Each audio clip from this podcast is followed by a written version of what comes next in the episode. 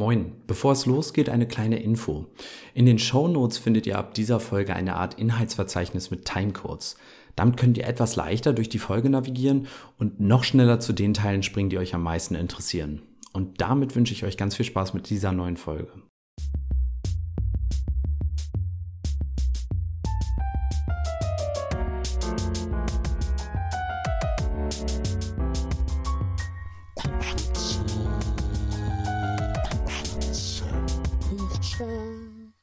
Hola y bienvenido. Hallo und herzlich willkommen zum Klugschwätzer Podcast. Neu- neue Woche, neue Episode. Wie immer mit mir, Maurice, und mit mir, Nils. Moin. Moin, moin. Wie immer erzählen wir uns gegenseitig interessante Fakten oder Themen aus dem Bereich Wissenschaft. Letzte Woche habe ich was erzählt. Diese Woche ist Nils wieder dran und wir sind uns treu geblieben. Ich habe überhaupt gar keine Ahnung, worüber er heute sprechen möchte. Er hat gesagt, es, äh, es, äh, ihm ist da etwas Gutes eingefallen und da bin ich doch sehr gespannt und spitze jetzt mal meine Lauscher und übergebe das Wort an meinen werten Kollegen. Ja, ich möchte eine kleine Kategorie mehr oder weniger einführen bei unserem kleinen Podcast und zwar Fifty Shades of A I habe ich es einfach mal genannt und zwar geht es darum, einfach mal Anwendungen, die mit künstlicher Intelligenz funktionieren, mal ein bisschen aufzudröseln.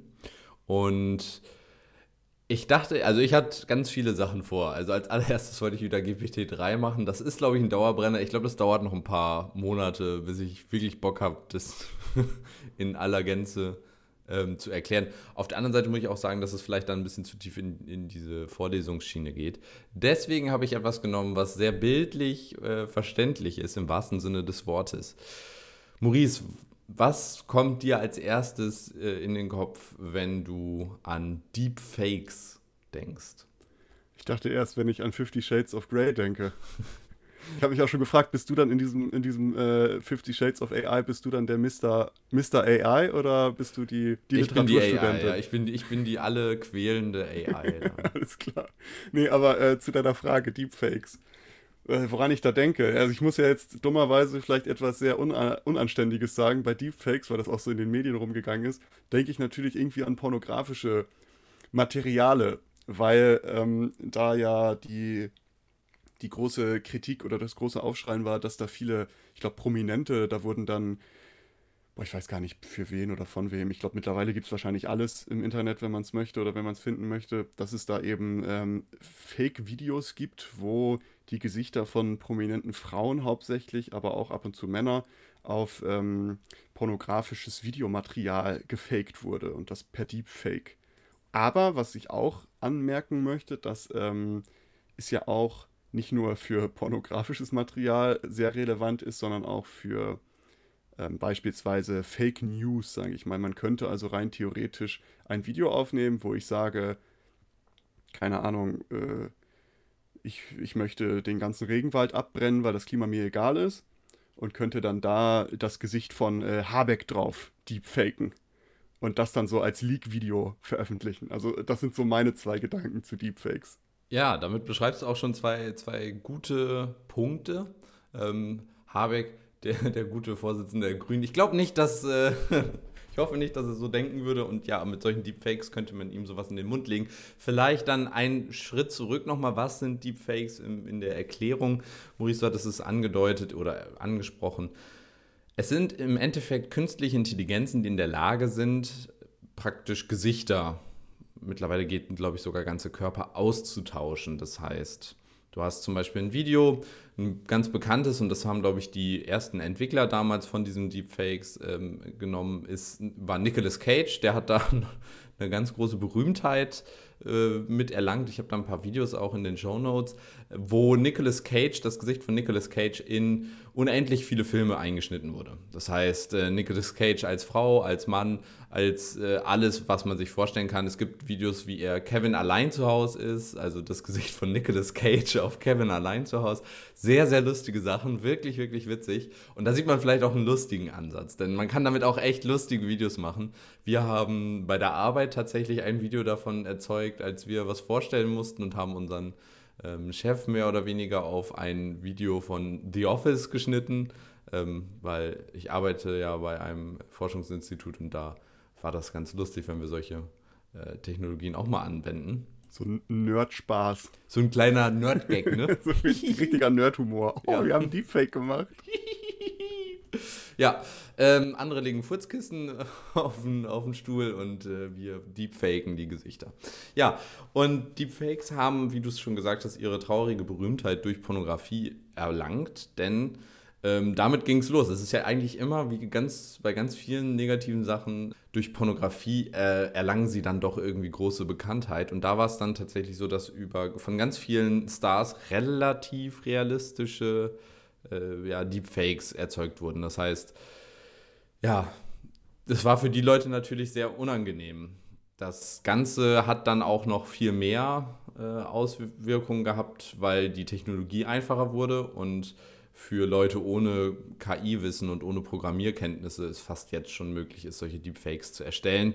Und mittlerweile ist es auch in dieser Revenge-Porn, also in dieser, wo Ex-Freunde, ähm, die Ex-Freundin oder andersrum, die Ex-Freundin den Ex-Freund mit Pornos bloßstellt, ähm, ist das auch angekommen, nur dass die Pornos gar nicht echt sind, sondern eben tatsächlich einfach per Deepfake erzeugt wurden, weil die Person genug Fotos von dem Ex-Partner hat. Das heißt, da ist sehr viel Negatives in, in dem in dem Ganzen. Das ist natürlich total krass, aber du hast ja gerade gesagt, dass es wie bei vielem ist, dass es durch Pornos Berühmtheit erlangt. Wo, wo ist es denn noch der Fall? Virtual Reality wurde ah. auch da gepusht. Gut, das ist vielleicht jetzt nicht so krass, aber if you can think of it, there's porn of it. Ist ja so eine... Ähm, ah, stimmt, das ist der... Das ist der So eine, so eine, so eine Regel, Regel zweiundvierzig des Internets, glaube ich. If you can think of it, there's porn of it. Also ich würde euch nicht daran äh, das empfehlen, das auch wirklich zu prüfen, ob es wirklich stimmt, aber ich glaube... Ich wollte jetzt gerade sagen, das ist ein schönes Selbstexperiment für alle. Ja, genau, schönes Wochenende mal. If you can think of it, dann äh, google das einfach mal. Ja, nee, wir haben äh, das ja schon äh, bei, ja, stimmt. bei der Datenfolge mit Pornhub gesehen, wo... Overwatch und hast du nicht gesehen. Und also es Trump. gibt ja wirklich von, von allem. Trump, es gibt ja von allem Pornos. Also gibt es jetzt eigentlich vielleicht auch so Biden ähm, Porn, jetzt wo er, wo er eingeführt wurde als Präsident? Eingeführt, da vielleicht auch ein gutes, gutes Stichwort. Ja, naja, jetzt hören wir mal auf. Ich, das war einfach nur, da wollte ich mal nachhaken. Du was kannst ja nach der Aufzeichnung mal recherchieren und ein bisschen Research in die Richtung machen. Ah, ich glaube, das lasse ich lieber. Deepfake Joe Biden Porn. Ja, äh, in, in dem Sinne gucken wir uns doch einfach mal ein bisschen die, die Technologie hinter den Deepfakes an. Denn Deepfakes an sich sind eine super spannende Technologie. Denn wir haben ja im Endeffekt eine künstliche Intelligenz, die neue Bilder mehr oder weniger erzeugt. Im Endeffekt funktioniert das auf zwei unterschiedliche Art und Weisen. Es gibt einmal die Autoencoder und die Generative Adversarial Networks. So, das sind so zwei Kategorien von künstlicher Intelligenz, mit denen ist es möglich, praktisch diese Bilder zu erzeugen und solche Videos zu verändern. Und beide kann man in die Oberkategorie der generativen Modelle, erzeug- also erzeugenden Modelle packen. Das heißt, wir haben nicht wie zum Beispiel bei der Gesichtserkennung etwas, was nur analysiert und ein, ein, ein Encoding zum Beispiel rausgibt, sondern in diesen beiden Fällen wird tatsächlich auch etwas Neues erzeugt. Generative Models. Das heißt, das ist so eine, eine Art Neuerung, weil häufig hat man gesagt, künstliche Intelligenz kann nicht kreativ sein und künstliche Intelligenz ist nicht in der Lage, Neues zu schaffen, aber diese Arten von künstlicher Intelligenz sind in der Lage, etwas zu erschaffen. Ob es neu ist, ist dann immer die Frage, über die man sich streiten muss. Es gibt auch Kunst, Kunst äh, K Is, die darauf basieren. Also zum Beispiel bei Google gibt es eine K I, die so ganz komische, abgespacede, ich nenne es mal Traumvisionen zeichnet. Das sind dann Bilder, wo ja, verschiedene Objekte miteinander kombiniert werden. Irgendwie so ein Hase, der dann, ein Hasenkopf, der dann irgendwie in so eine Feder übergeht und alles wie in so einem Drogentrip-Video äh, mit Farben ausgeschmückt. Und ist dann die Frage, ist es wirklich neu oder ist es dann einfach nur die Kombination von Bekanntem? Da muss man aber auch immer fragen, so was ist beim Menschen wirklich neu und so weiter und so weiter. Also die Diskussion, die läuft und äh, diese generativen Modelle sind aber auf jeden Fall in der Lage, irgendetwas zu erzeugen. Wie neu das dann ist, ist eine andere Frage. Und wir wollen uns jetzt mal angucken, wie Autoencoder an sich funktionieren. Also der Autoencoder ist so das Erste, was wir uns angucken wollen. Ich habe da mal auch so einen Link zum Deep Learning Book reingepackt. Das ist von Ian Goodfellow. Das ist eins der besten Fach, also eins der besten Fachliteraturbücher zum zu allem, was Deep Learning, was künstliche Intelligenz angeht. Also falls ihr Bock habt, irgendwie euch in dem Teil der Informatik einzulesen, das Buch ist der Hammer und vor allen Dingen mehr oder weniger kostenlos. Also man, er hat das, es gibt das zu kaufen und deswegen ähm, ist das irgendwie so einer ganz komischen Version auf seiner Webseite, aber man kann alles drin lesen, du kannst nur nicht da drin suchen. Das ist etwas nervig, aber ist es komplett kostenlos dazu äh, drauf zugreifbar. Deswegen schaut da mal rein, wenn ihr daran Interesse habt. Also, kommen wir zu den Autoencodern. Autoencoder sind eine Art von künstlicher Intelligenz, die unsupervised ist. Was heißt das? Unsupervised. Unsupervised bedeutet, die lernt von selbst. Da ist nicht irgendwer daneben, der sagt, das ist richtig, das ist falsch, sondern sie lernt von selbst. Und sie versucht, also es gibt im Endeffekt drei Komponenten und zwei Aufgaben. Und sie versucht nämlich anhand von, einen, von vorgegebenen Daten Merkmale zu erkennen und zu lernen und diese dann zu kodieren.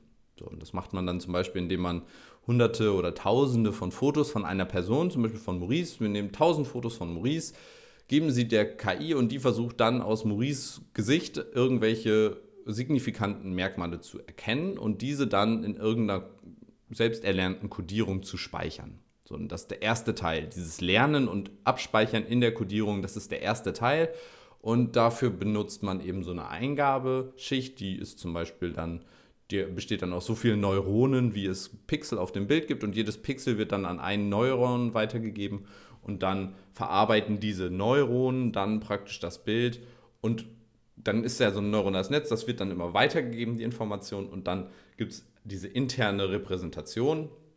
Und das ist eben diese Kodierung. Das Wichtige dabei ist, wenn man zum Beispiel überlegt, so ein hundert mal hundert Pixel Bild, also ein wirklich sehr kleines Bild, hat ja dann schon zehntausend, hundert mal hundert, zehntausend Pixel. Und das könnte jetzt richtig peinlich werden. Ja, aber zehntausend ist richtig. Ja, es ist richtig da. Äh Einfachste Oder? Mathematik. Oder? Nein, hat zehntausend Pixel, also hätte man in dem Fall schon zehntausend Eingabeneuronen mehr oder weniger, ähm, wenn man das genauso machen würde. Ich weiß jetzt nicht, ob die das alle genauso machen. Und zehntausend Eingabeneuronen ist schon eine relativ große Menge. Und die wird dann praktisch wie ein Trichter reduziert. Die interne Repräsentation ist in der Regel eine viel, viel kleinere. Also zum Beispiel irgendwie zehn Neuronen oder vielleicht hundert Neuronen, je nachdem, wie viele Merkmale man sich da irgendwie merken möchte. Das heißt, man geht dann von zehntausend wie so ein Trichter, läuft das spitz zu, zu, diesem, zu dieser Mittelschicht und die, diese Hidden Layer, die hat dann nur ganz, ganz wenige Neuronen. Und dann kommt der zweite Teil, dann versucht nämlich der zweite Teil des, des neuronalen Netzes praktisch aus dieser Kodierung dann wieder ein Bild zu erzeugen. Das heißt, Bild, Kodierung und dann kommt der zweite Teil, Kodierung und dann gehen wir wieder in die Breite, also der umgekehrte Trichter, wieder zu, sagen wir mal, zehntausend Neuronen und der versucht dann pixelgenau ein neues Bild zu erzeugen. Und wenn das neuronale Netz perfekt trainiert ist, dann ist es in der Lage, von irgendeinem Foto, was Maurice, wo Maurice drauf ist, so eine Kodierung zu erstellen und auf der anderen Seite ist es in der Lage, wenn es diese Kodierung nimmt, genau das gleiche Bild wiederherzustellen. Aber es kann auch mit einer beliebigen Kodierung ein neues Bild von Maurice erzeugen. Das heißt, wenn ich diese Kodierung klein, ein kleines bisschen verändere, dann kommt ein anderes Bild raus, was in Nuancen anders ist als das vorherige Bild. Aber es ist, sieht im Endeffekt aus wie Maurice. Je besser das Netz trainiert ist, und da gibt es dann noch ganz viele Spezialisierungen und Feinheiten und Tweaks, nenne ich es mal, wie man es optimiert hat, aber das ist so die Basic-Idee. Und je besser das trainiert ist und je besser das optimiert ist, desto realistischer sieht das tatsächlich auch dann nachher aus. Und Autoencoder sind da die eine Möglichkeit. Und wir haben da eben diese, diese beiden Trichter. Und damit funktioniert das ganz gut. Bei den Deepfakes wird dann praktisch so ausgetauscht. Man nimmt die Kodierung von dem einen und versucht dann das auf, die, auf so einen anderes, anderen Teil, zum Beispiel auf einem... Man trainiert das zum Beispiel auf Maurice Gesichtern und gibt dann ein Gesicht von mir da rein und dann versucht er das Gesicht von mir zu kodieren und dann kommt da so eine Mischung praktisch raus, die dann so ähnlich aussieht wie, ähm, wie dann Maurice, nur halt mit meinem Gesicht und so weiter. Also da würde dann so ein bisschen Austausch der, der neuronalen Netze stattfinden. Und dadurch würde man dann eben dafür sorgen, dass praktisch die Gesichter ausgetauscht werden. Die zweite Möglichkeit, um solch einen Deepfake zu erzeugen, sind die sogenannten GANs, Generative Adversarial Networks. Die sind eine ganz coole Sache. Auch die von Ian Goodfellow entwickelt. Auch da ist der Link zu seinem Buch in den Shownotes.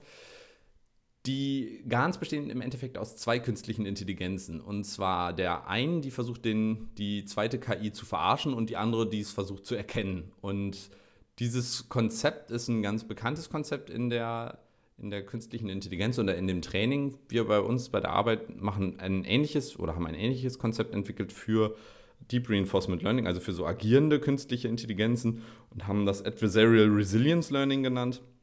Das heißt, auch da geht es eben darum, dass so Gegenspieler den anderen trainieren. Denn der Vorteil davon ist, dadurch, dass die beiden gegeneinander konkurrieren, werden sie beide besser, als wenn sie alleine trainieren. Denn sie versuchen immer, die Schwachstellen des Gegenspielers zu finden und diese auszunutzen.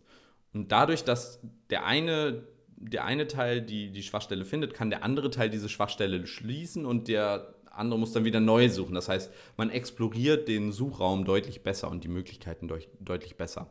Das führt einfach dazu, dass man deutlich bessere Ergebnisse erhält. Und das ist auch der Fall bei diesen GANs. Und deswegen sind die GANs auch die tatsächlich etwas besseren künstlichen Intelligenzen, um eben die, die Deep, äh, Deepfakes zu erzeugen.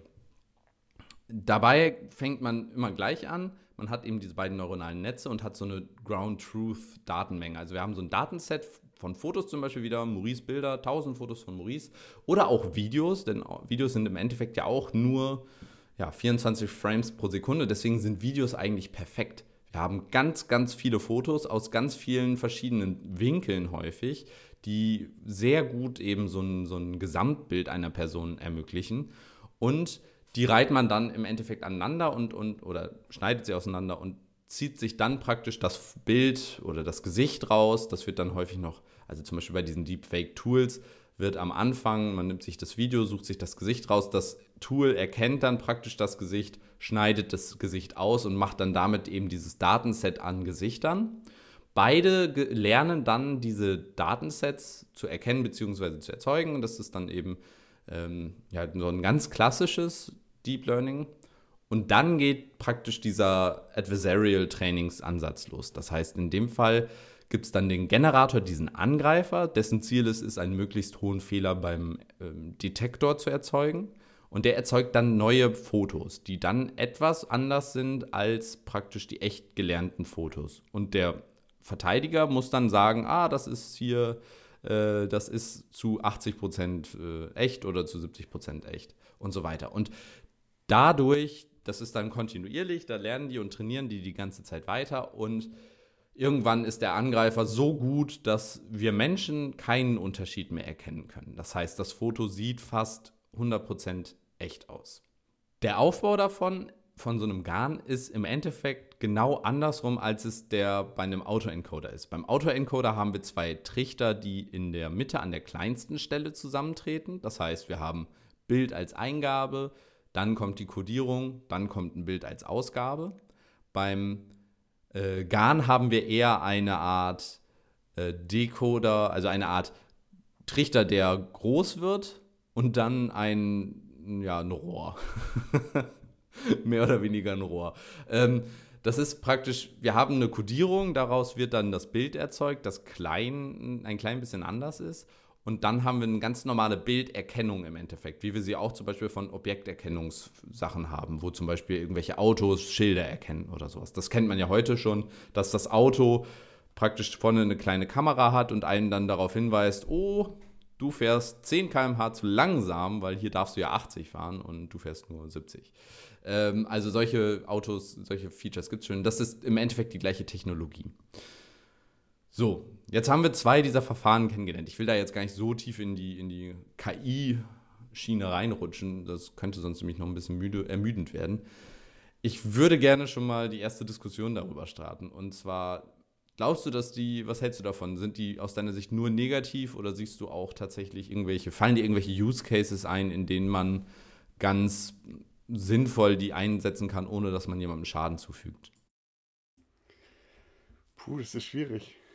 Äh, erstens finde ich das interessant, also diese GANs, äh, das wusste ich gar nicht, dass die so existieren, also das mit dem, was du davor hattest, wie die das äh, codieren und dann wieder als neues Bild, so, das war mir bewusst, dass die Deepfakes so funktionieren, aber dass es auch so zwei K Is geben, gibt, die so Werwolf miteinander spielen im Grunde genommen, wo der eine nicht weiß, was er an dem anderen hat, gefühlt, äh, das ist ja schon interessant.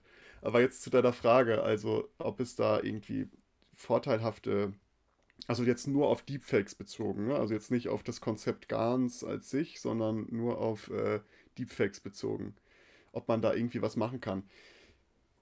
Was das, den, den Vorteil, den ich GANs vielleicht sehe, und das klingt jetzt vielleicht ein bisschen komisch, aber ist Strafverfolgung, weil du kannst vielleicht gerade, wobei ist halt auch schwierig, ne? Ich weiß es nicht, also rein, rein theoretisch. Ich probiere jetzt mal was äh, zu entwerfen. Also an, an sich haben wir ja gerade diese ganzen Sachen, die wir vorher besprochen haben, mit Pornografie und ähm, irgendwelche Fake News oder irgendwelchen Aussprachen, Menschen in den Mund zu legen, sind natürlich nicht so vorteilhaft. Bestimmt gibt es da irgendwie so einen komedischen Vorteil, wenn man an die Nicolas Cage Dinge denkt, weil alles ja. mit Nicolas Cage ist letztendlich lustiger, muss man auch ehrlich sagen. Du, äh, da, definitiv. Äh, muss man auch mal äh, ganz ehrlich zustehen. Aber jetzt zu meinem Use Case, wo ich sage, wo das vielleicht bei Strafverfolgung interessant sein könnte. Wenn wir uns so an, an Kinderpornografie oder Ähnliches denken und wenn man da beispielsweise, man hat vielleicht schon ein pornografisches Material, wo ähm, vielleicht eine, eine Frau mitspielt, die volljährig ist, aber vielleicht noch sehr jugendhaft aussieht oder Ähnliches und das war also keine Ahnung, dass man da irgendwie mit Deepfakes das mehr als Kinder- Kinderpornografie aussehen lassen könnte und dann im Grunde genommen die Angel auswirft, um zu gucken, ob da irgendwelche illegalen Aktivitäten zu stattfinden. Also vielleicht irgendwie sowas in die Richtung ist so das, was ich mir da gerade denke.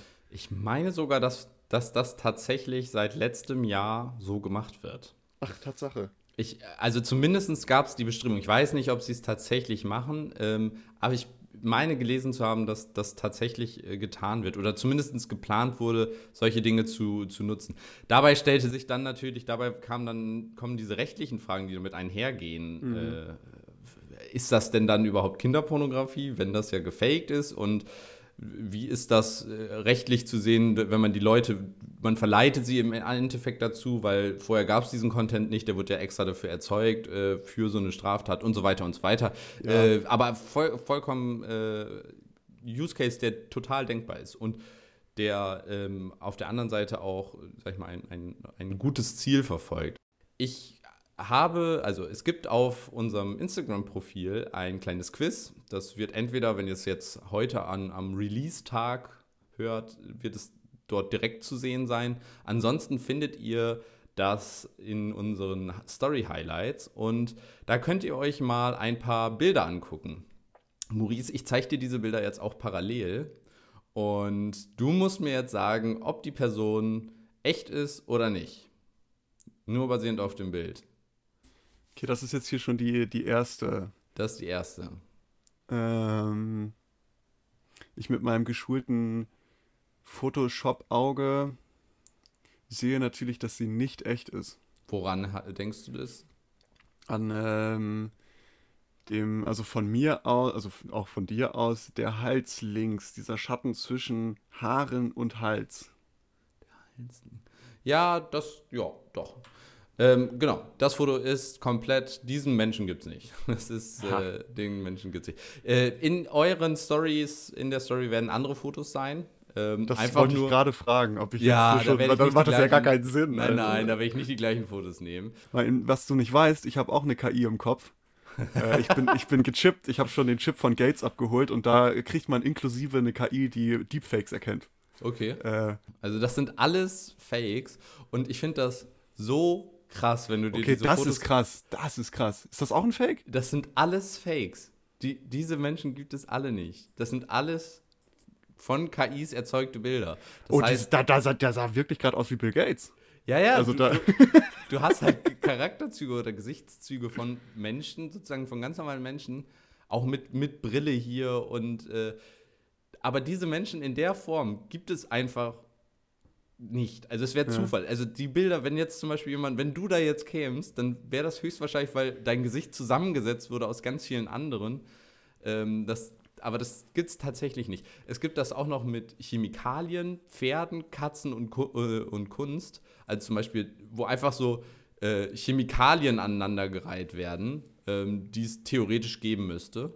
Oder eben, wo so Pferdebilder erzeugt werden. Auch sehr lustig. Diese Pferdebilder sind noch ein bisschen scheiße. Da gibt es mittlerweile aber auch ganz gute. Und Katzenbilder gibt es auch unendlich viele, wo du dann einfach, gut, im Internet gibt es zum Glück genug Katzenbilder. Ja, ähm, ja und die Artbilder sind halt alle ein bisschen verstörend. Finde ich krass. Also ähm, hättest du jetzt nicht gesagt, dass ich darauf achten sollen sollte, hätte ich es gar nicht erkannt. Also es gibt ja. so ein paar Dinge, da kannst du halt sehen, okay, äh, an bestimmten, wenn man sich so ein bisschen mit Bild Bearbeitung und sowas auskennt, weißt du, okay, an bestimmten Stellen kannst du gucken, ob da die Übergänge passen oder ähnliches. Ja. Ähm, aber sonst sieht man das halt überhaupt nicht. Das ist so unglaublich spooky. Und was ich jetzt gerade dachte, du kannst dann ja rein theoretisch, könntest du ja eine, eine Datenbank erstellen, wo es alle Gesichter der Welt drauf geben würde. Weil wenn du eine K I hast, die alles zusammenmatchen würde, weil es gibt sowas Ähnliches, ja, ich weiß nicht, ob du das kennst, es gibt so, ein, so eine Internetseite, ich glaube, die heißt ähm, boah, jetzt muss ich kurz lügen. Äh, irgendwie Baal-Bibliothek oder irgendwie sowas. Und da kannst du e- eingeben, was du willst. Und die sucht dir dann dieses virtuelle Buch raus, wo das drin steht, was du gerade geschrieben hast. Oh, das klingt super. Weil das da steht, also im Grunde, aber das ist ganz ab. Also, wenn du da weiter drüber nachdenkst, ist das komplett spooky, weil da, es gibt halt alles, was du dir denkst und alles, was du schreibst, gibt es da schon. Weil es da, dahinter steckt halt ein riesen K I-System, was halt alle Kombinationen von Buchstaben und Zeichen und alles, das gibt es da schon. Du kannst da eingeben, was willst. Du kannst sagen, Nils Wenninghoff riecht wohltuend nach Kamillenblüte. Und dann sagt er dir, okay, das ist in Reihe fünftausendsiebenhundertachtzig, Buch C, Seite dreihundertachtzig. Und witzig. Zeile, was weiß ich. Und da steht dann wirklich zwischen so einem Buchstabensalat steht dann, Nils Wenninghoff riecht nach Kamillenblüte.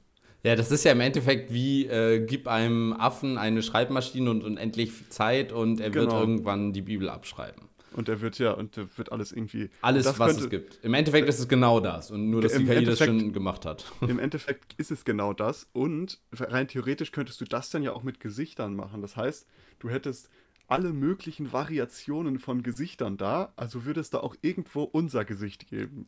Theoretisch schon, nur die Frage ist die Menge, ne? Wie, wie nuancenreich sind denn unsere Gesichter? Und dann fällt einem schon auf, du denkst halt da ganz häufig, oh ja, das sieht ja fast gleich aus, aber du weißt, dass es nicht gleich ist. So, auch wenn du da drei, vier Bilder hast, dann die, die sind dann, da ist die, das Auge ein bisschen anders, die Größe des Auges, der, der Mund ist minimal anders und schon ist es was Neues. Also die Menge an, an individuellen Gesichtern ist, glaube ich, könnte man fast sagen, natürlich nicht wirklich unendlich, aber nahe an unendlich.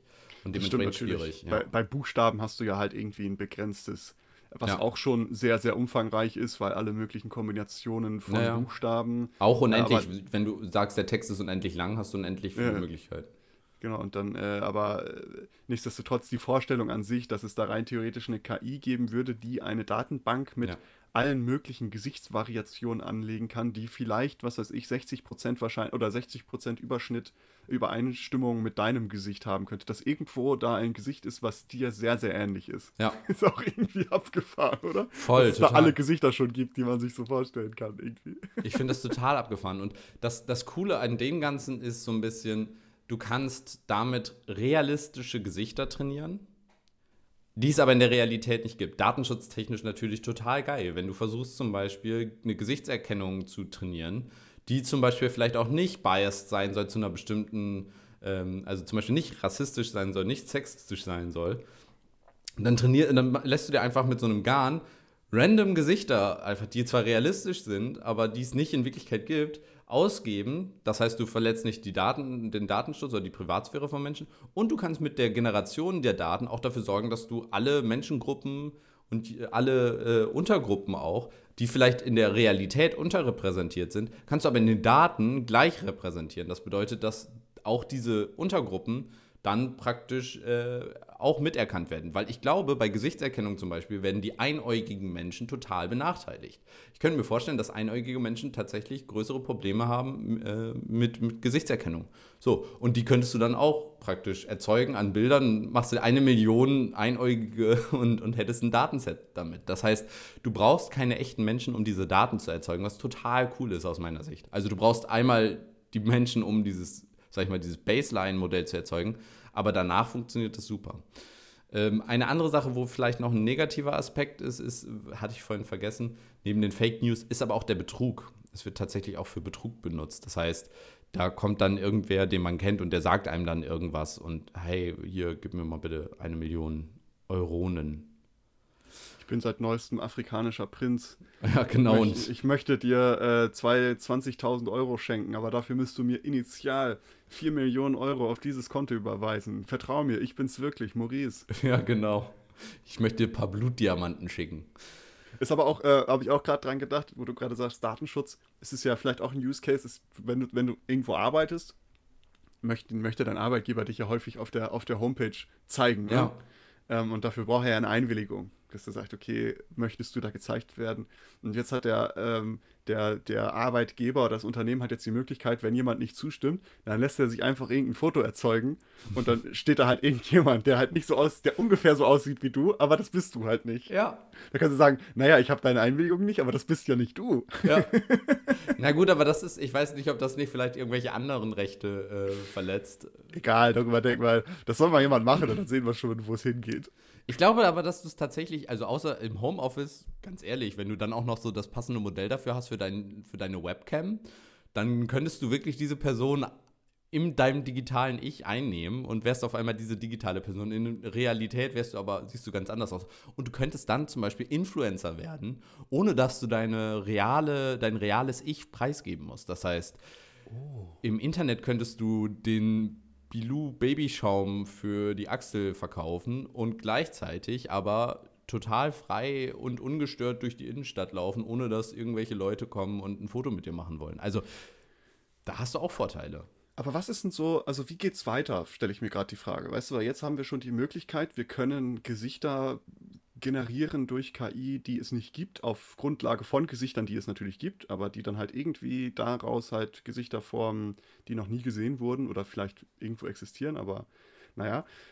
Aber besteht auch die Möglichkeit dann irgendwann, dass man sagt, okay, wir generieren ganze Videos, die es noch nicht gibt. Ja. Und dann kann man ja irgendwann, ist dann ja, kann dann jeder Filmemacher sein. Kann sagen, naja, ich habe eine coole K I gebastelt und ich habe jetzt einen Hammerfilm hier. Ich habe dem eine Story vorgegeben, wo es ungefähr lang gehen soll und der hat mir dann halt das gebastelt, was, was dazu passt. Hier die Explosion bei Minute dreihundertsechzig, ja, dreihundertsechzig Minuten Film, das wäre vielleicht auch krass.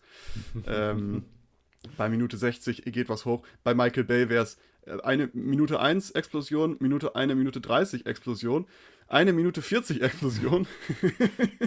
Also, Äh, um das vielleicht zu beantworten, ich hatte das ja schon mal in einem in einer vorherigen Folge auch angesprochen. Stell dir vor, so du deine Zeit wäre, du wüsstest, wo es hingeht sozusagen und die K I sagt dir vorher, wie dein Leben verläuft und daraus würde man dann einen Film machen. Tatsächlich so generative Mod- Modelle, irgendwann kann ich mir das sehr gut vorstellen. Animationsfilme und sowas könnte ich mir schon jetzt gut vorstellen mit G P T drei, also diesem äh, Sprach- und Texterzeugungs- mit dieser Sprach- und Texterzeugungs-K I, könnte ich mir das potenziell vorstellen, dass das in ein paar Monaten, Jahren eventuell schon kommt. Definitiv auf jeden Fall möglich. Ste- würde ich nicht ausschließen. Die Generation von ganzen Menschen und ganzen Körpern ist noch sehr, sehr schwierig. Der Mensch, die Bewegung sehr, ist sehr, sehr komplex und sehr kompliziert und deswegen kann ich mir, denke ich, dass das noch etwas länger dauern wird. Die Veränderung ist da deutlich ja, deutlich besser möglich. Es gibt zum Beispiel ganz viele, wenn ihr bei YouTube einfach mal Filme und die Deepfakes euch anguckt, dann gibt es zum Beispiel ein Video von Prinzessin Leia aus Star Wars und da wurde das Gesicht von der Stranger Things Schauspielerin, ich habe ihren Namen leider vergessen, reingemerged und das sieht so echt aus und so, als wäre das normal und richtig, ähm, weil die Gesichter sich so, so ähnlich aussehen. Also weil die Gesichter der beiden sehr ähnlich aussehen. Aber damit sprichst du schon einen ganz wichtigen Punkt an oder einen ganz guten Punkt an. Und zwar, welches Risiko geht dabei für die Zukunft aus? Und das ist etwas, wo ich denke, dass das ein Riesenproblem uns bringen könnte. Ich meine, diese, diese Frameworks, mit denen man praktisch solche Deepfakes erzeugen kann, die sind im Internet, die kann jeder sich runterladen, die sind so einfach zu bedienen, dass die auch jeder bedienen kann eigentlich. Also was heißt jeder? Vielleicht nicht jeder, aber ich glaube, jeder, der da Zeit und Mühe und, und ein bisschen technischen Sachverstand, sage ich mal, im, im Bereich Informatik hat, jede Person schafft es dann, solche Deep, Deepfakes zu erzeugen. Das große Problem sind die Daten. Und wenn ich mir un- angucke, wie viel die Leute auf Instagram mittlerweile posten, du musst keine Berühmtheit sein, du musst kein Star mehr sein, um genug Daten produziert zu haben, um eben so ein Deepfake, äh, um, um gefaked zu werden. Ich meine, alleine die Insta-Stories, ne? Eine Story, die eine Minute dauert, das ist eine Minute, also sechzig Sekunden mal vierundzwanzig Bilder pro Sekunde. Und wenn du die ganze Zeit dein Gesicht da reinhältst, dann hast du ja schon, keine Ahnung, hunderttausend, ein paar tausend Bilder. So, und wenn du davon mehrere pro Tag machst und das über einen längeren Zeitraum, dann hast du so eine riesige Datenbank an Bildern, die du für Deepfakes verwenden könntest. Du kannst dann wirklich theoretisch alles der Person in den, in den Mund legen, weil Deepfakes sich nicht nur auf Bilder beschränken, sondern eben auch auf Videos. Es gab diesen einen Comedian, der zum Beispiel Barack Obama imitiert hat, und zwar vollständig. Und deutsche Wissenschaftler, die äh, damals George Bush äh, praktisch live, die haben George Bush als das Bild von George Bush gehabt und eine Person, die saß vor einer Kamera und vor einem Mikro und hat geredet. Und in dem Video hast du George Bush sprechen, hören, aber das Gesicht und auch das Gesicht von dem gesehen, und das sah alles gleich aus und alles richtig, aber es war in Wirklichkeit ein Forscher, der vor seiner Kamera saß und natürlich nicht George Bush war. Und das Problem, was damit einhergeht, diese Fake News und diese Sachen, das ist in unserer schnelllebigen Gesellschaft, finde ich, auch noch schwieriger. Solche Skandale sind so wichtig und die werden rausgehauen, und es mangelt meistens dann daran, dass diese Korrektur, die ja häufig kommt, aber die, die wird nicht wahrgenommen. Das heißt, irgendwer, ja, war da nicht mal was? Hat der nicht gesagt, hat nicht Habeck gesagt, wir sollten den Klimawandel doch eigentlich noch an, anpushen? Und in Wirklichkeit war es halt ein Deepfake, und die haben das auch zwei Tage später, ja, war ein Deepfake, sorry. Aber die News ist raus und der Schaden ist angerichtet, und dementsprechend weiß ich nicht, ob das, ja, ob wir nicht vielleicht da ein bisschen vorsichtiger alle sein müssten. Ja, das ist, ist halt auch so eine, habe ich mich auch gefragt, ne, weil wenn das auch irgendwann Leute so machen können, wenn ich jetzt auch als, als Laie da rein theoretisch rangehen könnte und ich könnte jetzt, äh, was weiß ich, ein Videotelefonat von uns beiden einfach mal kurz aufzeichnen und mir dann was raussuchen, dann hat das ja auch irgendwann so, ein, so eine Reichweite erreicht, die dann auch nicht mehr spaßig ist. Also wenn man sich jetzt vorstellt, dass diese ganzen QAnon, MAGA, Trump-Leute, was ja auch eine Masse an Menschen sind, und da müssen nur zwei drunter sein, die sich denken, Mensch, das machen wir mal. Wir machen jetzt ein paar Deepfakes von Kamala Harris oder so, weil das passt denen eh nicht ins Weltbild, dass die da jetzt irgendwie Vizepräsidentin ist als erste schwarze Frau, und wir machen da jetzt irgendwie ein, äh, ein Fake von, wie sie mit einer A K siebenundvierzig, äh, keine Ahnung, irgendwelche, irgendwelche Leute abschießt oder so. Keine Ahnung.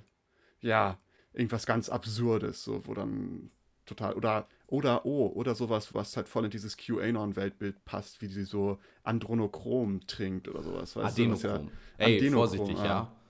Jetzt nicht hier Fake News verteilen, das ist Adenochrom. Stay strict to the facts hier. Ja, nicht, dass du hier aus dem Deep State hier jetzt äh, solche Lügengeschichten erzählst. Ja, genau. Für alle, die es nicht vielleicht mitbekommen haben, Adenochrom ist so die, bei QAnon und bei dieser Deep State Verschwörungstheorien ist das das Serum, was aus Kinderblut gewonnen wird, damit die Elite für immer jung bleiben kann, wenn sie das konsumieren. Genau. Gibt es viele interessante Videos von äh, Sylvia Naidoo, wie er weint über die, die Kinder, die in ja. Kellern festgehalten werden, um Adenochrom zu erzeugen.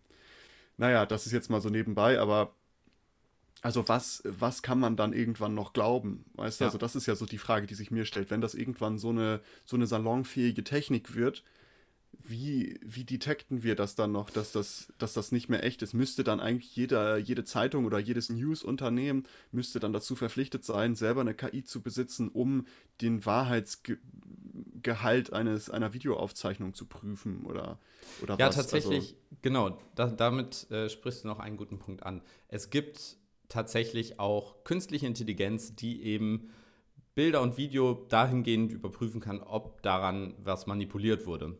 Auch äh, zum Beispiel, es gibt eine K I, die zeigt einem, wo Photoshop angewendet wurde auf dem Bild nachher. Ähm, oder wo die Wahrscheinlichkeit hoch ist, dass da gefotoshoppt wurde. Das heißt, solche Detection-Mechanismen, die werden immer wichtiger aus meiner Sicht und müssen eigentlich, zum Beispiel aus meiner Sicht, müsste so eine, eine Plattform wie Instagram, Facebook, Telegram, da wo News, sag ich mal, unter der Hand verbreitet werden, die müssten eigentlich jedes Video daraufhin untersuchen, ob das manipuliert wurde und dann dazu sagen, wenn das da steht, dieses Video wurde äh, manipuliert.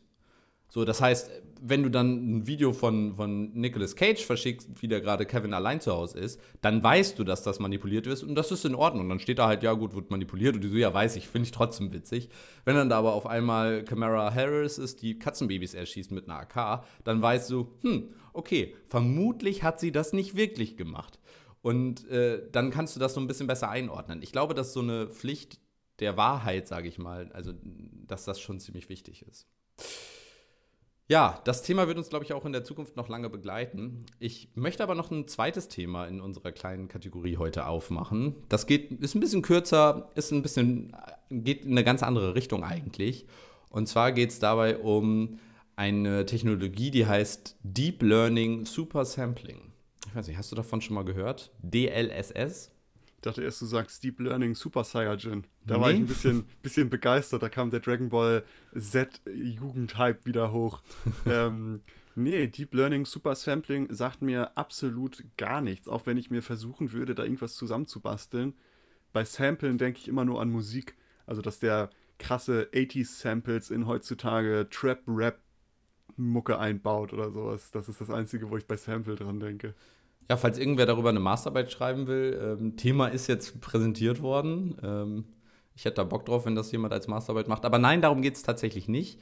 In dem Fall geht es um eine Technologie, die von Nvidia, also einem Grafikkartenhersteller, entwickelt wurde und die in den aktuellen neuen Grafikkarten von Nvidia drin sind. Dafür muss ich ein bisschen, bisschen Pre-Story machen, ein bisschen vorab. Also Gaming ist ja jetzt mittlerweile so Mainstream geworden, dass eigentlich jeder, früher war das wirklich nur so ein Nerd-Ding, Computer-Games zocken und mittlerweile ist das so groß geworden und einer der größten boomenden Märkte, alleine zwanzig neunzehn hat es in Deutschland einen Umsatz von sechs Komma zwei Milliarden Euro gegeben und Bethesda zum Beispiel, eine, so ein Entwicklerstudio, die Computerspiele wie zum Beispiel jetzt ähm, Fallout oder äh, Skyrim, also so relativ bekannte große Spiele, wurde jetzt für sieben Komma fünf Milliarden Dollar verkauft an Microsoft. Ähm, das heißt, wir haben da also unfassbar große ähm, ja, Geldmengen, die da transferiert werden. Ich habe mal irgendwo gelesen, zweihundertvierzig Milliarden war wohl der Gesamtumsatz im Jahr zwanzig neunzehn oder zwanzig zwanzig, also gigantisch großer Markt. Und damit einhergehend ist auch, also entwickeln sich auch die Technologien weiter. Ich meine, Full H D war jetzt so lange Zeit der de facto Standard, aber der läuft so langsam aus. vierzehnhundertvierzig p oder vier K sind die neuen ähm, Display- oder Bildschirmstandards, die jetzt gerade kommen. Ich meine, die ersten Exoten haben bereits acht K Fernseher oder sowas. Da geht also der, die Reise auf lange Sicht hin. Und auch der Detailgrad in Spielen nimmt immer weiter zu. Also gut, das sagt man seit den neunzigern eigentlich, der Fotorealismus dieses Spiels ist äh, unglaublich. Und wenn man sich die Spiele von damals anguckt, dann denkt man so, oh Gott. Und wahrscheinlich werden wir uns in zehn Jahren auch denken, ach Leute, das Spiel fandet ihr geil. Also wenn ich jetzt mir angucke, wie geil ich damals G T A fünf fand und wie das jetzt aussieht, dann, ähm, ja, da ist schon ein Unterschied. Aber auf jeden Fall, dieser Detailgrad wird immer, immer höher. Das bedeutet, wir haben jetzt zum Beispiel diese neue Techno- Technologie, die sich Raytracing nennt. Also das heißt, da werden Lichtstrahlen tatsächlich wirklich berechnet und dadurch kann man eben Reflexionen realistisch nachrechnen. Sonst war das immer so eine Animation, die da irgendwie abgelaufen ist. Jetzt wird halt tatsächlich das Licht berechnet, wie fliegt das Licht, wo prallt es ab und wo wird es dann wieder abgeprallt. So, das heißt, Lichtstrahlen werden berechnet. Eine super krass aufwendige Berechnung. Und äh, das ganze Problem, was dahinter steht, ist, wir brauchen immer mehr Rechenleistung. Aber die Hardware entwickelt sich nicht schnell genug weiter. Das heißt, wir haben einen höheren Bedarf an Rechenleistung, aber mehr oder weniger stagnierende Hardware oder nur langsam wachsende Hardware. Ähm, es gibt zum Beispiel bei den C P Us Moore's Law, das mittlerweile als fast tot gilt. Moore's Law sagt sich, dass die Anzahl der Transistoren sich, ich glaube, alle paar Jahre verdoppelt. Da sind wir leider nicht mehr. Und dann gibt es Huang's Law. Das sagt halt im Endeffekt, dass Grafikkarten irgendwann besser werden als C P U. Und das gilt auch noch. Grafikkarten werden auch noch besser, aber eben nicht schnell genug so gut, wie sie eben sein sollten, damit wir das machen können. Wir müssen dann noch verstehen, wie ein Computer eigentlich aus so einem Spiel praktisch ein Bild erzeugt. Denn das ist ja nicht so, dass da eine Milliarde Bilder sind, die dann abgespielt werden wie bei einem Video, sondern jedes Bild, was ihr in, was euer Computer anzeigt, und das sind ja im Endeffekt auch immer nur Bilder, das ist ja kein irgendwie kontinuierlich ablaufendes Ding, sondern es sind ja immer Frames, ähm, er wird von deinem Computer selbst berechnet. Alle Objekte, die du siehst, alle Bewegungen, wo geht es hin, welche Routen verlaufen da und so weiter. Also diese Logik und aber auch die Objekte, also die Optik werden berechnet, die Lichter und die Effekte, die da drüber gelegt werden, das muss alles berechnet werden und das jedes Mal für jeden Frame erneut. Ein Video hat zum Beispiel vierundzwanzig Frames pro Sekunde in der Regel.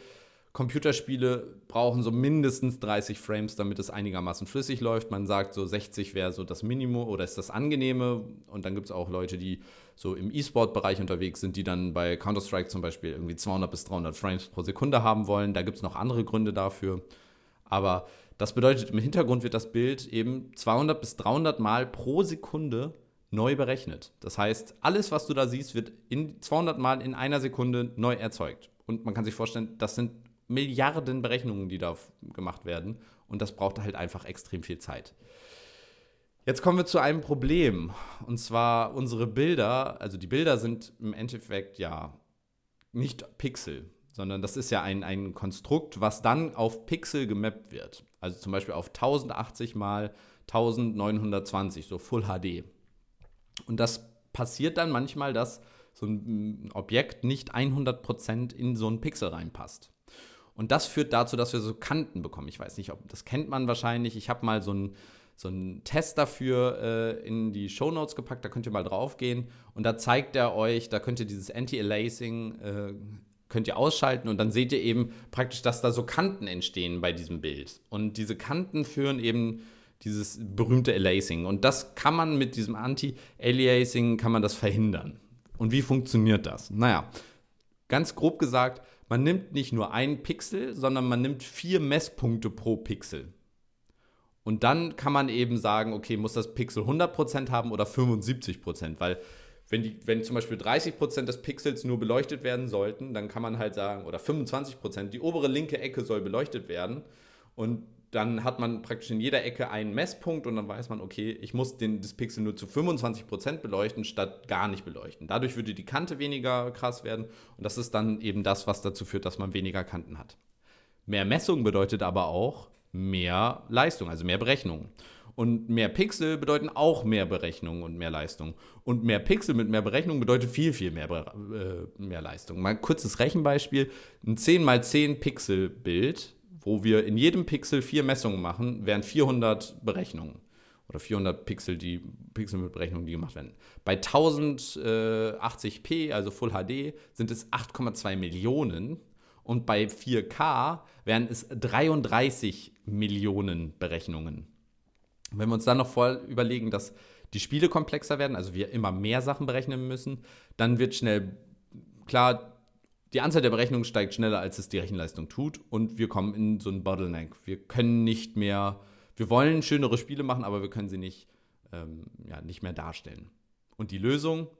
Wir müssen einfach weniger lokal auf unserem Computer berechnen. Das muss einfach irgendwie anders gehen. Und die Lösung ist dann natürlich K I. Wir machen erstmal was mit K I, denn wir wissen, mit K I wird erstens alles schneller und auch alles besser. Und diesmal stimmt es auch wirklich. Und das Konzept dahinter ist eigentlich super simpel. Unser Computer berechnet ein Bild in niedriger Auflösung, zum Beispiel Full H D, ohne dieses Anti-Aliasing, jagt das Bild durch ein neuronales Netz. Das neuronale Netz gibt dann ein Bild in vier K und mit Anti-Aliasing aus und hat dann also eben diese geglätteten Kanten und sieht halt eben viel geiler aus. Und dieses Durchschleifen durch ein neuronales Netz ist so viel einfacher, als die Berechnung selbst zu machen, dass wir das mit viel weniger Leistung schaffen oder mit etwas weniger Leistung. So, das ist in der Theorie relativ simpel. In der Praxis äh, brauchen wir aber relativ extrem viel Leistung, um dieses neuronale Netz zu trainieren. Wo machen wir das denn? Naja, dafür haben wir dann zum Glück in diesem Fall Nvidia, die das praktisch für uns machen. Also Nvidia erzeugt für jedes Computerspiel dann praktisch so ein neuronales Netz, liefert das an uns aus als Treiber-Update und unsere Tensor-Cores in, unserem, in unserer neuen Grafikkarte könnten das dann eben berechnen. Tensor-Cores, was ist das? Kurze Erklärung auch dazu. Wir haben C P U, G P U und in diesem Fall solche sogenannte Tensor-Cores. Das sind spezielle C P Us im Endeffekt. Und zwar Hardware, die extrem gut darin ist, neuronale Netze auszuführen. Ihr könnt euch das im Beispiel überlegen. Ihr müsst eine Million Schrauben reindrehen und ihr habt eure, euer, ein Taschenmesser dafür, wo auch so ein Schraubenzieher dran ist. Das würde extrem lange dauern. Und das Taschenmesser wäre in dem Fall praktisch eine C P U. Die kann alles, aber nicht so wirklich mega gut. Wenn ihr jetzt aber einen Akkuschrauber hättet, der zehn Schrauben zur gleichen Zeit ran, äh, reinschrauben kann, dann wärt ihr natürlich viel, viel schneller. Und so im Endeffekt müsst ihr euch so einen Tensor-Core vorstellen. Der kann eine Sache und die kann der extrem gut. Dafür kann der nichts anderes. Aber in der Sache ist der halt extrem, extrem gut. Und die gibt es eben auf diesen neueren Grafikkarten. Ist jetzt, soll keine Werbung sein, die anderen machen das anders, die können das auch schneller, aber in dem Fall haben wir halt Deep Learning, deswegen erklären wir das. So, wie gesagt, diese, also das Training von Deep Learning neuronalen Netzen ist extrem schwer, aber auch extrem spannend. Nvidia macht das nämlich so. Bevor das Spiel veröffentlicht wird, bekommt Nvidia eine Version des Spiels und erzeugt eine Datenmenge. Das heißt, wir haben in dem Fall ein Bild in schlechter Qualität, tausendachtzig p, und daraus wird dann noch so eine, es gibt dann noch so eine Bewegungsmatrix, da wird dann geguckt, wo bewegt sich, also vom vorherigen Bild, wo ist die Bewegung hingegangen, um dann das nächste Bild vorherzusagen, mehr oder weniger. Und das erzeugt dann mit so einem Convolutional neuronalen Netzwerk oder einem Convolutional Autoencoder, Autoencoder haben wir ja vorhin schon kennengelernt, und das ist dann so eine, nicht nur Eingabe, Mittelschicht, Ausgabe, sondern Eingabe, zwanzig Schichten dazwischen, dann kommt unsere Mittelschicht, dann wieder zwanzig Schichten und dann eine Ausgabeschicht, also ein riesiger Autoencoder im Endeffekt. Und der bekommt diese Sachen präsentiert und gibt dann nachher ein vier K Bild mit diesen, ähm, ja, mit, mit diesem Anti-Aliasing, also mit diesen geglätteten Kanten raus. Und dazu gibt es dann nochmal diese Ground Truth, also dieses Überprüfungsbild. Und das errechnet Nvidia mit äh, einem Supercomputer und das ist in sechzehn K. Also wenn du dir überlegst, dein Full H D Bildschirm nur sechzehn Mal so groß. Und so groß ist das Bild und daran kann dann eben geguckt werden, wie genau das äh, Upscaling, also dieses Vergrößern geklappt hat. Weil im Endeffekt muss daraus ähm, praktisch Wissen erzeugt werden, was eigentlich nicht vorhanden ist in dem Bild. Das tausendachtzig p Bild hat diese Informationen nicht. Und das muss eben aus diesem neuronalen Netz kommen. Dafür benutzen die dann diese speziellen Supercomputer bei Nvidia, die heißen D G X, haben wir auch bei der Arbeit. Tolles Teil, arschteuer, aber mega krass. Und äh, damit wird eben dieses neuronale Netz trainiert und dann, wenn das Spiel veröffentlicht wird, bekommst du dann auf bei so ein Treiber-Update, in dem dann praktisch dieses neue, ähm, dieses neue neuronale Netz drin ist und dadurch kannst du dann praktisch in dem Spiel diese Funktion einschalten und bekommst dann eben dieses Upscaling. Es gibt sogar diesen Quality-Mode mit, mittlerweile, der sorgt sogar dafür, dass du Details hast, die sonst beim Standard ohne nicht zu sehen wären. Also wenn du den krassesten P C hast und du hast die besten Einstellungen in deinem Spiel, dann würdest du die trotzdem nicht sehen, weil die Spieleentwickler die sozusagen nicht reingepackt haben, sondern die kommen erst dadurch, dass man das in sechzehn K gesampelt hat. Die zweite Version, die jetzt gerade released wurde, ist da deutlich besser. So, und das heißt, da haben wir jetzt tatsächlich eine K I, die in the wild funktioniert. Am Anfang hat man so gesagt, na, ob das wohl funktioniert, aber die zweite Version hat gezeigt, ja, das Ding ist ultra krass. So, und so funktioniert Deep Learning Super Sampling. Vielleicht so ein kleiner Sidefact. Was ich mich gerade gefragt habe, also ist natürlich krass, was schon geht und wie weit die das getrieben haben. Aber ist das nicht nur ein Verschieben des Problems irgendwie ein bisschen?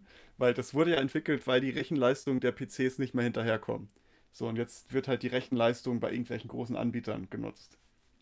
Das heißt, plötzlich wissen auch Entwickler, okay, es gibt mehr Rechenleistung, wir können dementsprechend auch weiter und besser und was weiß ich, programmieren und machen und kreieren. Das heißt, vielleicht ist auch irgendwann die Rechenleistung nicht mehr ausreichend. Ja, jein. Der, der Vorteil ist, also an unserem, wenn wir zocken, muss unsere Grafikkarte das live in Realtime berechnen.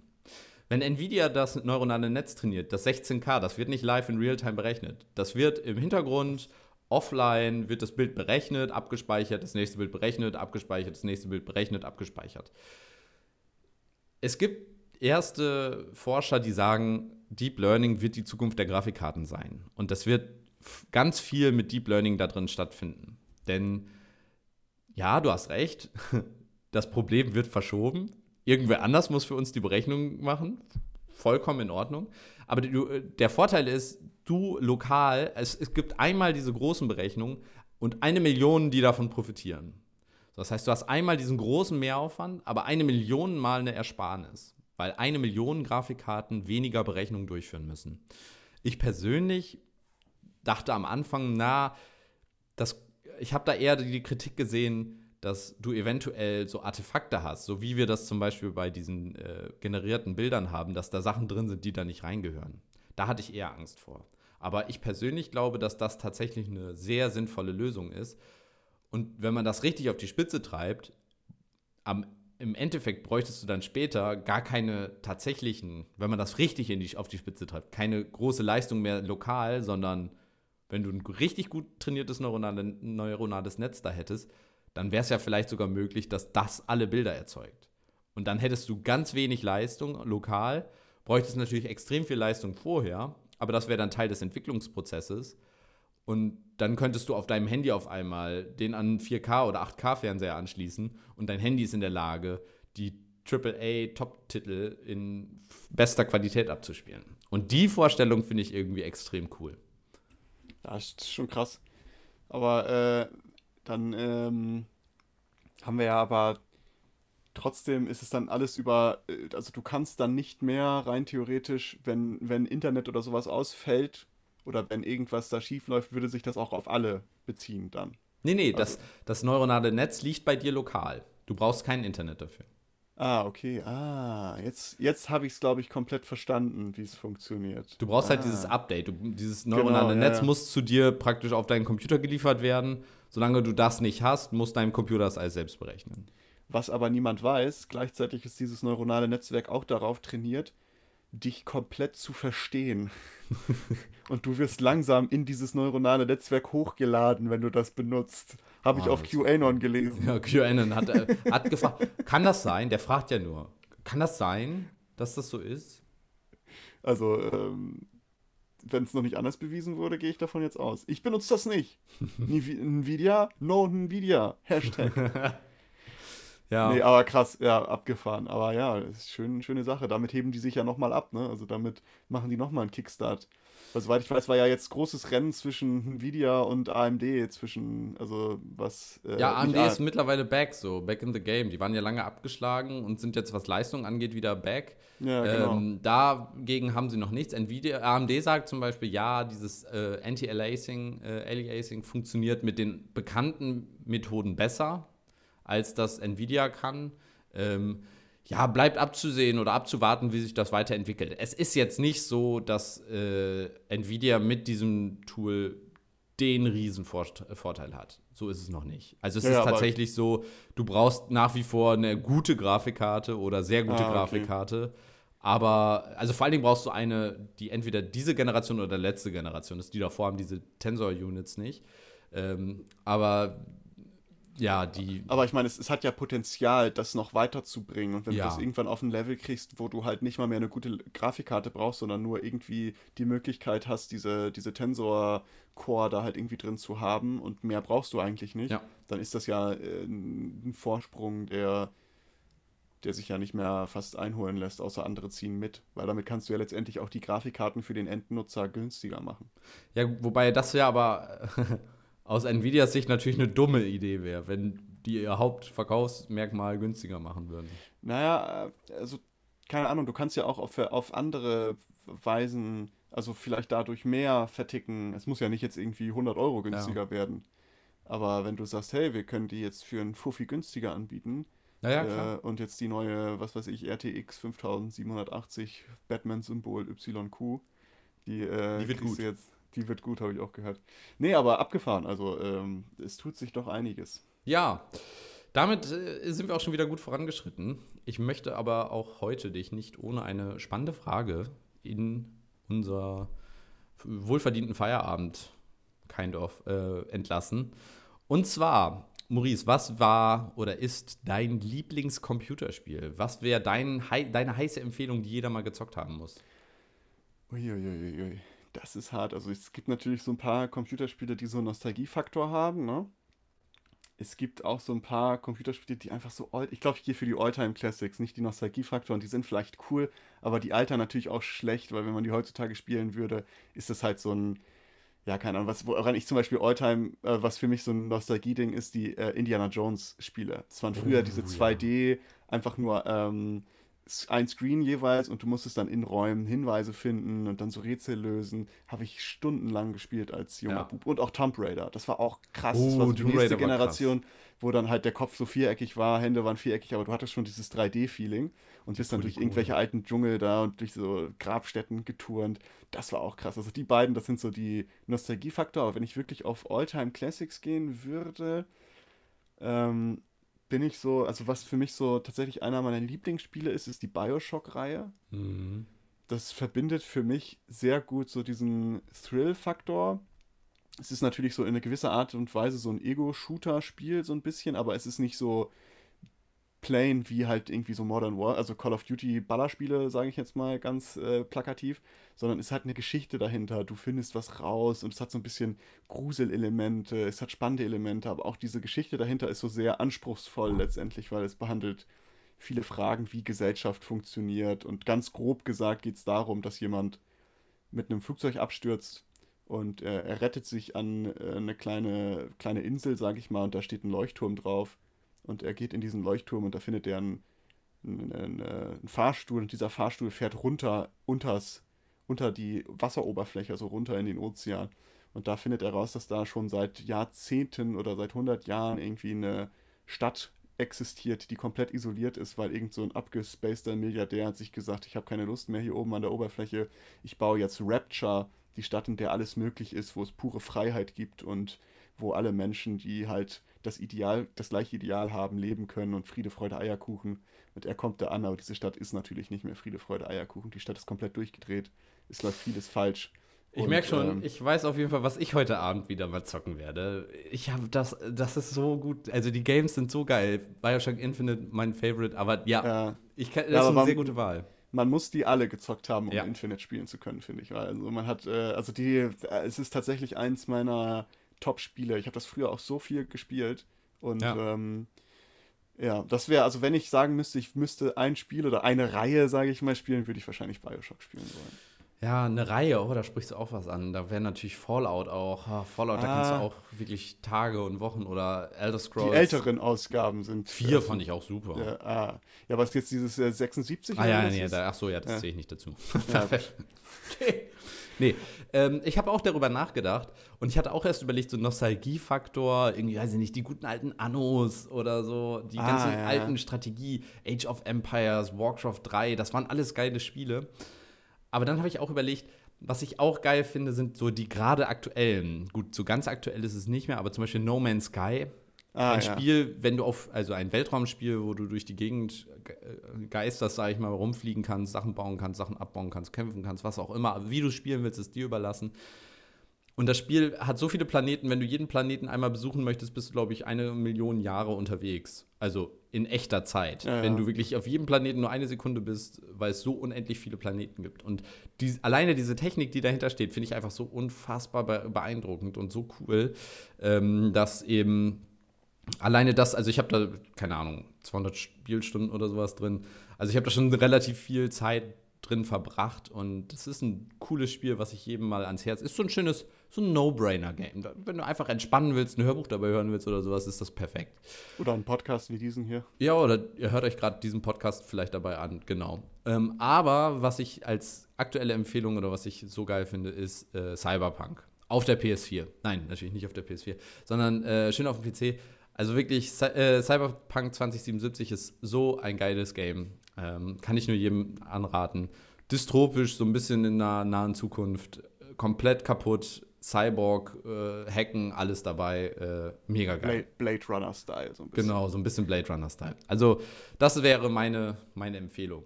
Und ich glaube, damit haben wir die Woche auch rumbekommen und die Folge rumbekommen. Aber ich habe ich hab noch eine ganz, jetzt habe ich auch noch eine Frage. Ich spreche jetzt aus dem, aus dem System Sacre bleu.